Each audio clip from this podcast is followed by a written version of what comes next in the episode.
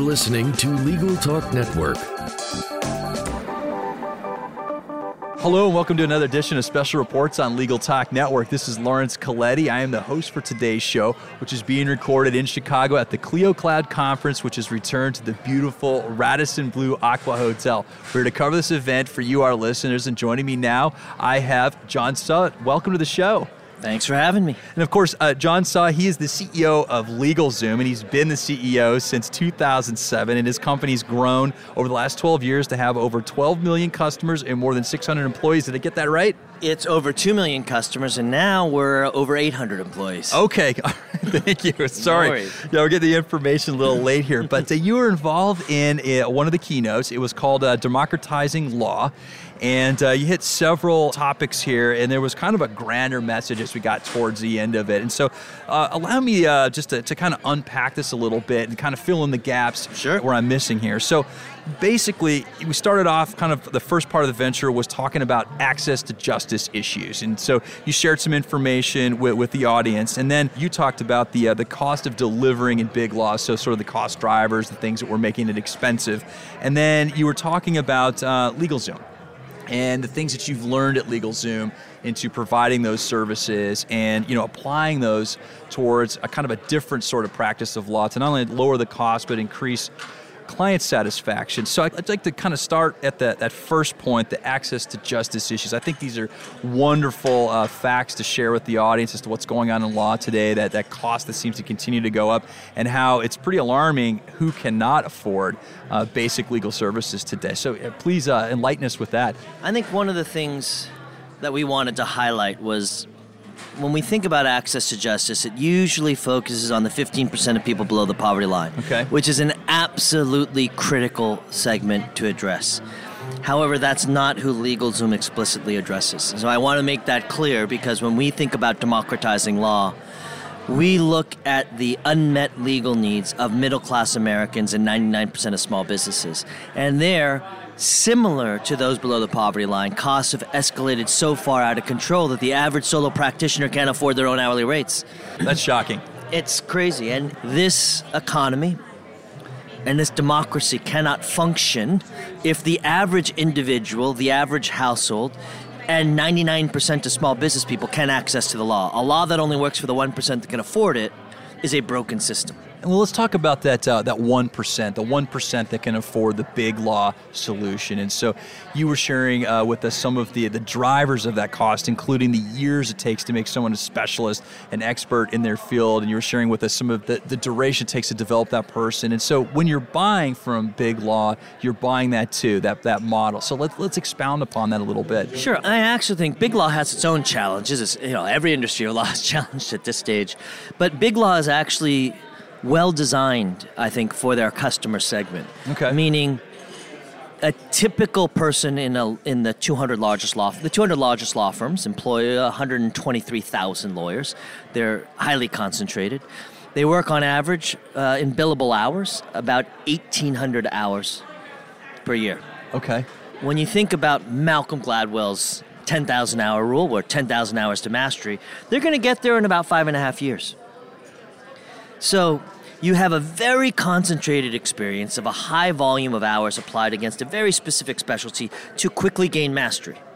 And that's why I'd say ourselves, who is a reasonably sophisticated, or at least from my perspective, high volume user of big law services, you know, we see a sweet spot in that A7, A8, seventh or eighth year. They're really on top of all the subject matter. They can do very high quality work, and they're reasonably priced relative to what a partner 20 years down the line would be. Right. Right. And so that's a system geared towards taking a young lawyer and giving them fantastic training, high volume in a highly specialized area to gain subject matter uh, expertise.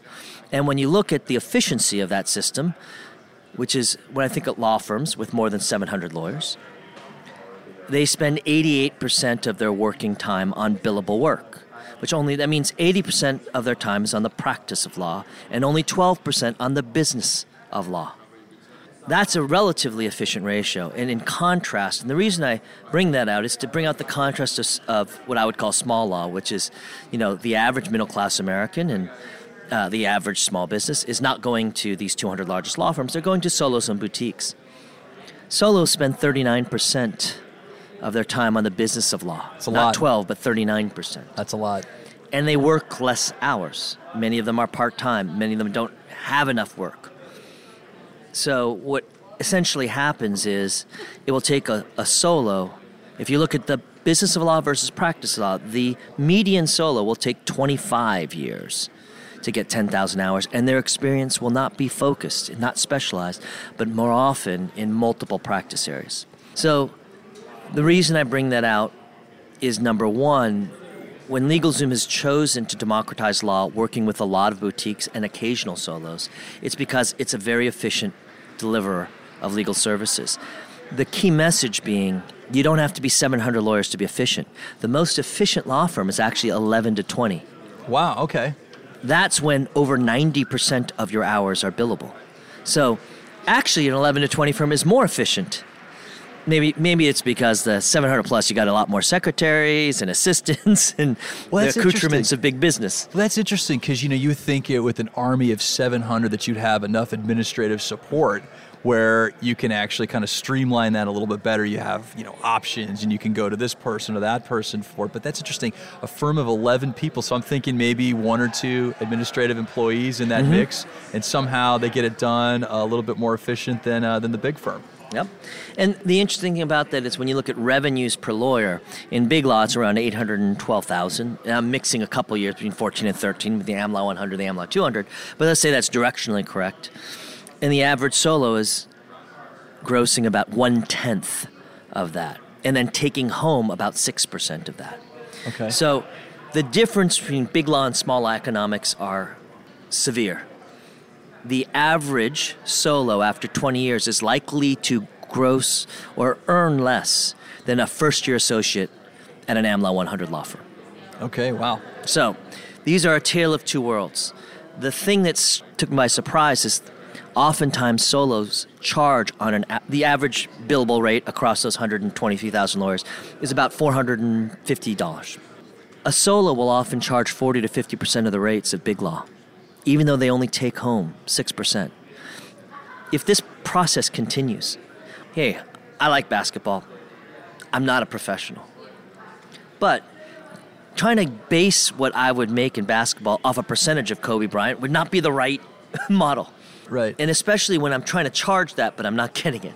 So 40 to 50% of the billable hourly rate and less than 6% of the profits, there's a disconnect. And what that is unutilized capacity. So there's a lot of inefficiency that's at the heart of access to legal services. And until we address the supply chain for legal services, we really won't be able to service more Americans and more small businesses. Okay. And that was the essence of the uh, my talk. That's interesting. It's really interesting. So you also presented, you know, some obviously we're kind of getting into that now. Some of the things you've learned uh, through LegalZoom, and, and obviously you've studied the uh, the industry quite well.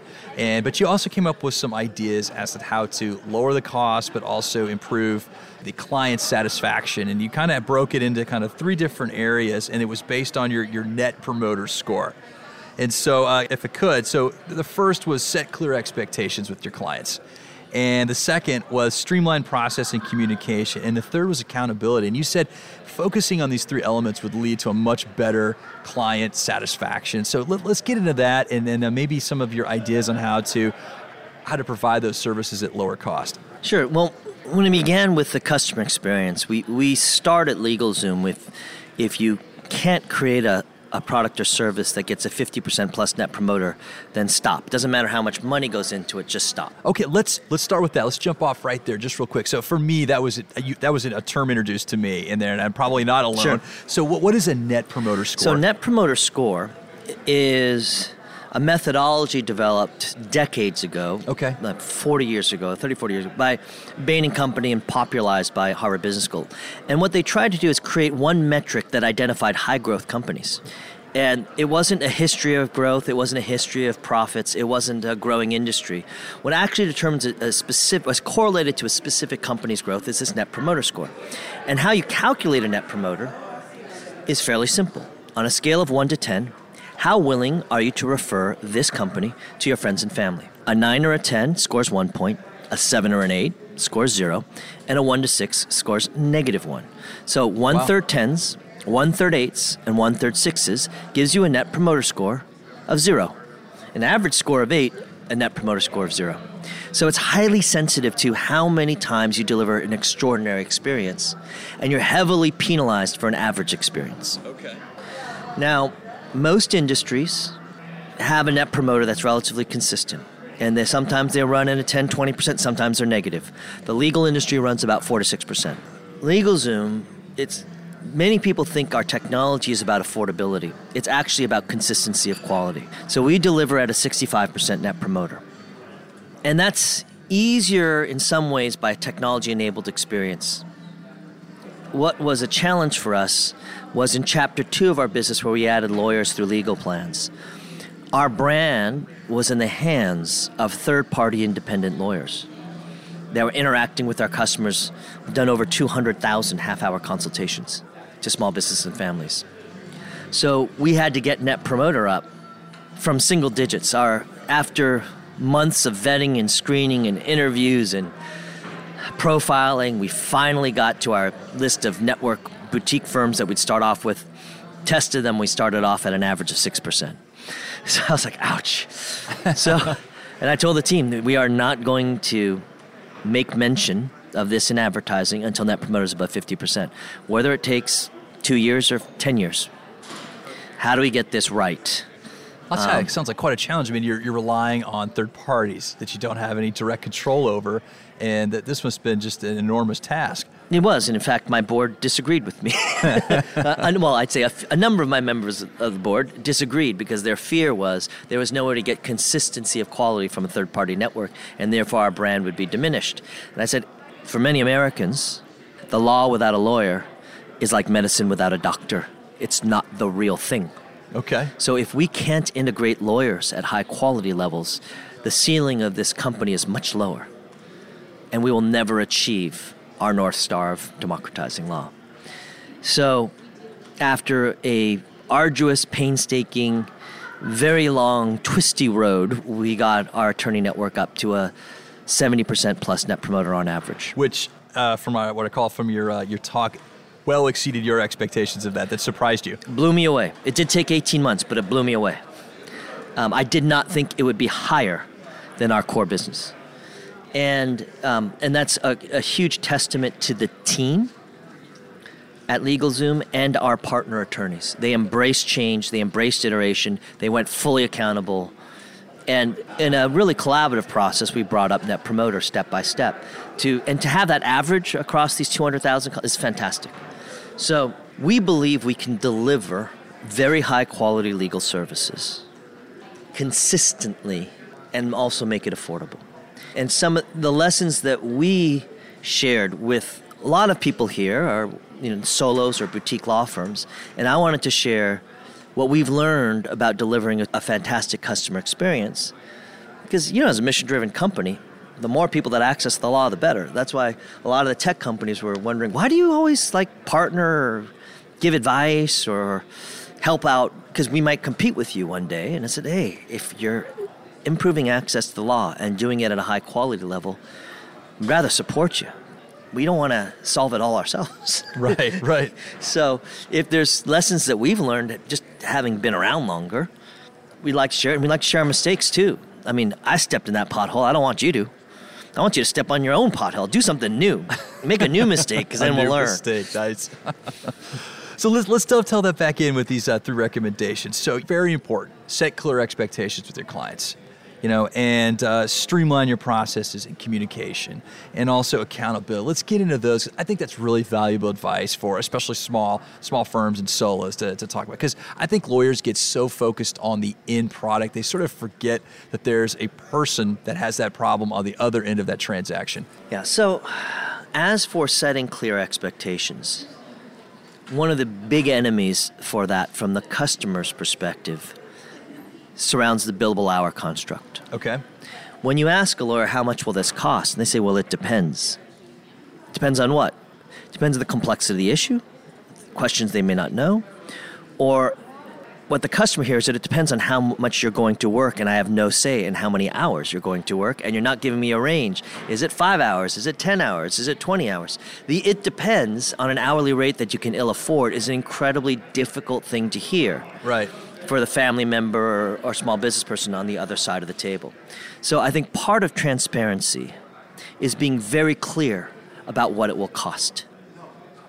I shared an experience where I did a grat, and he's from a fantastic lawyer, and he gave me I thought was a very fair price of I think it was six thousand dollars for a grat. And what I didn't realize is every year it's three thousand dollars to maintain it, and I went, whoa. I'm not saying that's the wrong price at all. I'm just saying that if I bought a car for forty thousand dollars and the maintenance was twenty thousand dollars per year, I wish the person selling me the car would have told me that Right, time. right. That was not communicated to. Now they might have assumed I'm a more sophisticated user. I'm a more sophisticated user of legal services than I actually am. they did know. He did know I was the CEO of LegalZoom, but I was not aware of these maintenance costs. I think it's totally fair. My point was a fantastic lawyer that was giving me what I think was a very fair rate, because many lawyers gave me more, didn't set the clear expectations. And I didn't have a problem with it, except for the fact that it was a surprise. So I think billable hours is a very difficult construct, and setting what time do I think this will be done, how many hours will it work, here's a rough range in pricing. That simple set of expectations, when it will occur and how much it will cost, usually gets met way too often with I don't know, it depends. That very lawyerly answer, it depends. Yes. And the reality is, if you do a very high volume of work in a very specialized area, you can absolutely say, in most cases, the range and what drives higher costs versus lower costs. Okay. With greater experience comes predictability. So if someone's done bank, never done bankruptcy before, or they've done bankruptcy 300 times, they'll say, I'm going to charge you a $1,100 flat fee. And I do this often. Sometimes I do more, sometimes I do less, but it's a flat fee. And in your particular case with low funds, you will need to know. and it's better because I know if I do something variable, I'm never going to get it on the other side. So, in many cases, experience yields greater insight. The problem is, if you're not focused in a practice area, you don't have enough reps to narrow the range of expectations and to offer visibility and clarity. Especially when you're learning about a practice area for the first time, you don't know how much research is required to answer a question.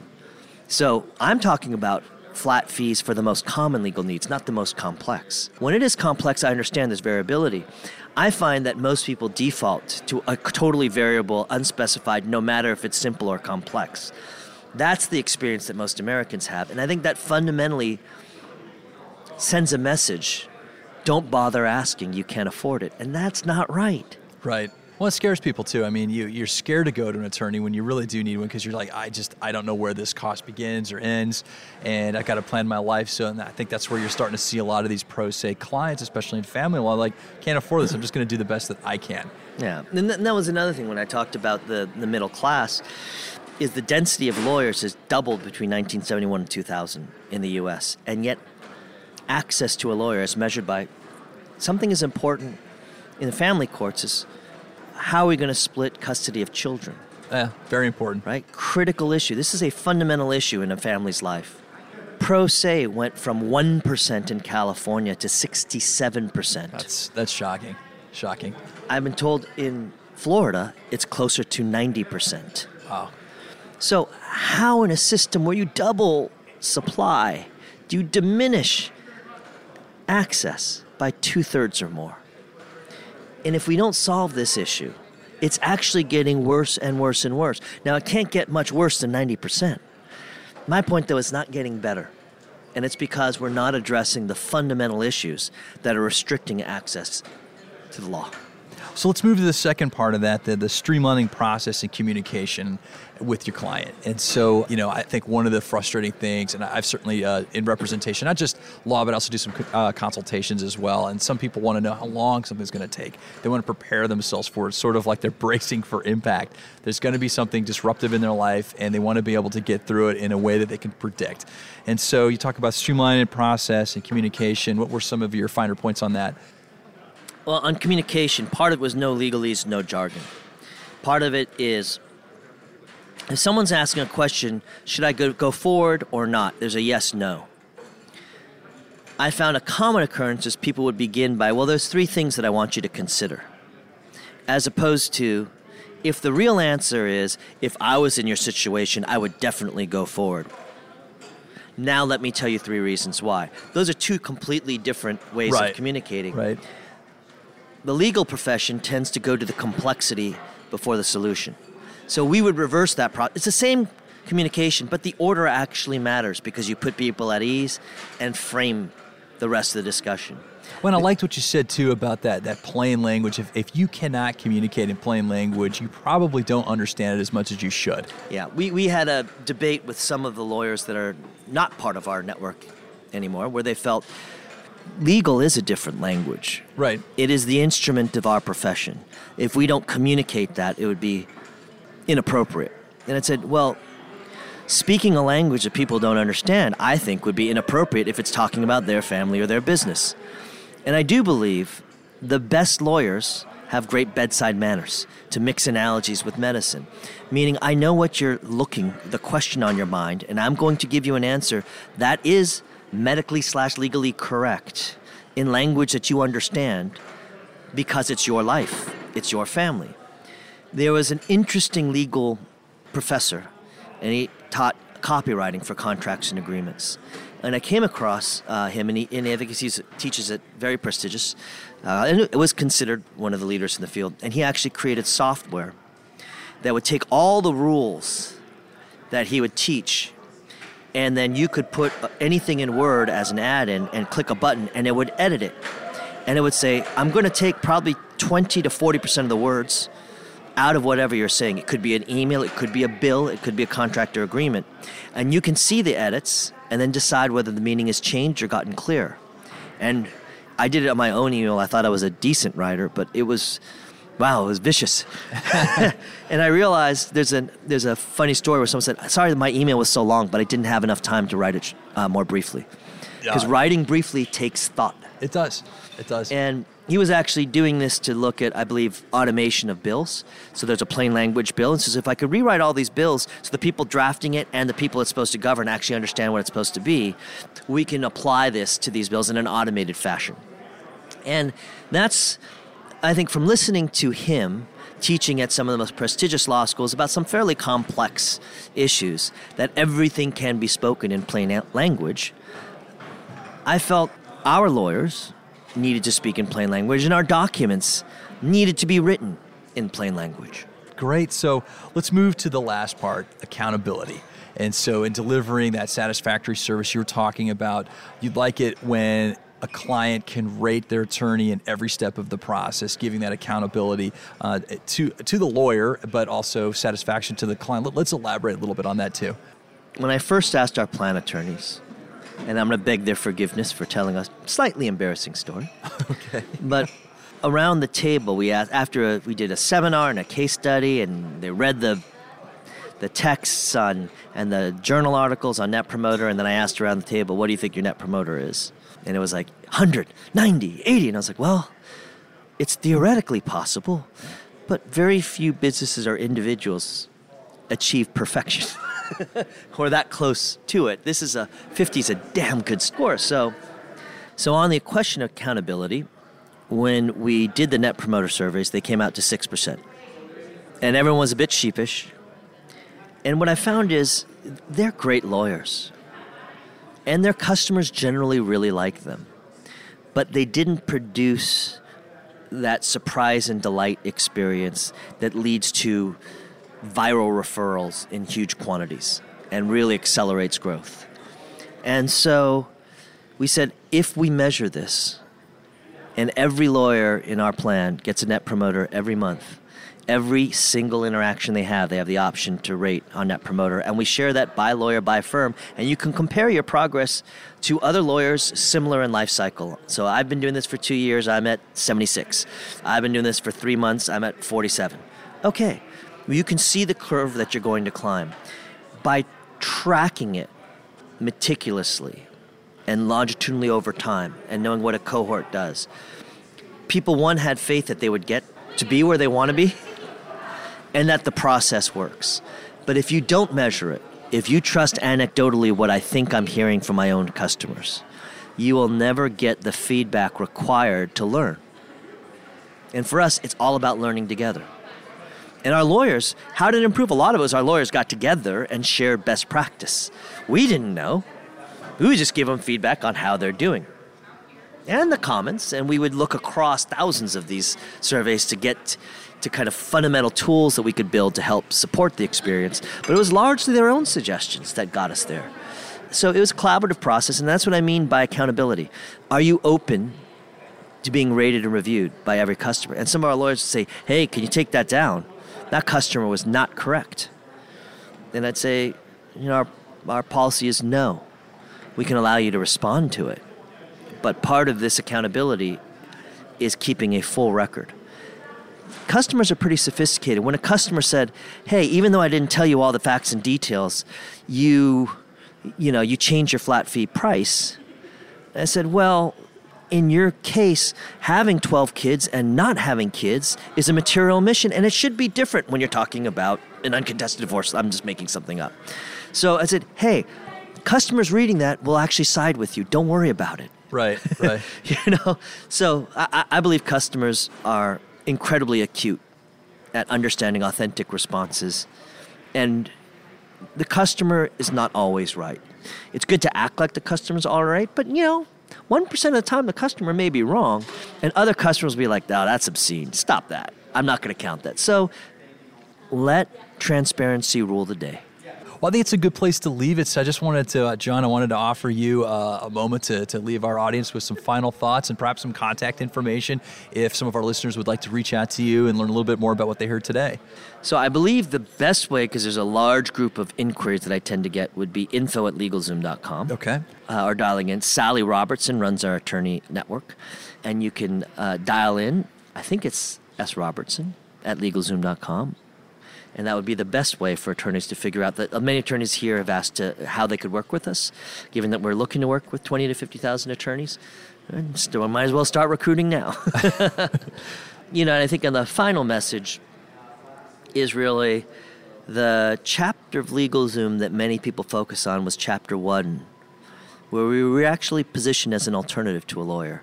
In chapter 3 where we're looking to technology enabled lawyers, lawyers front and center, and our shift in certain categories to 100% attorney delivered services is going to really open up opportunities for Americans, for small businesses, for lawyers, and for LegalZoom. So uh, that may be a different narrative than people are expecting, but that's what it is.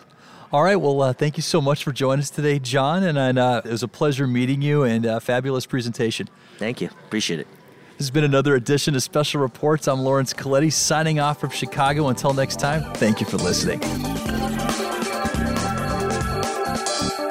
The views expressed by the participants of this program are their own and do not represent the views of, nor are they endorsed by, Legal Talk Network, its officers, directors, employees, agents, representatives, shareholders, and subsidiaries. None of the content should be considered legal advice. As always, consult a lawyer.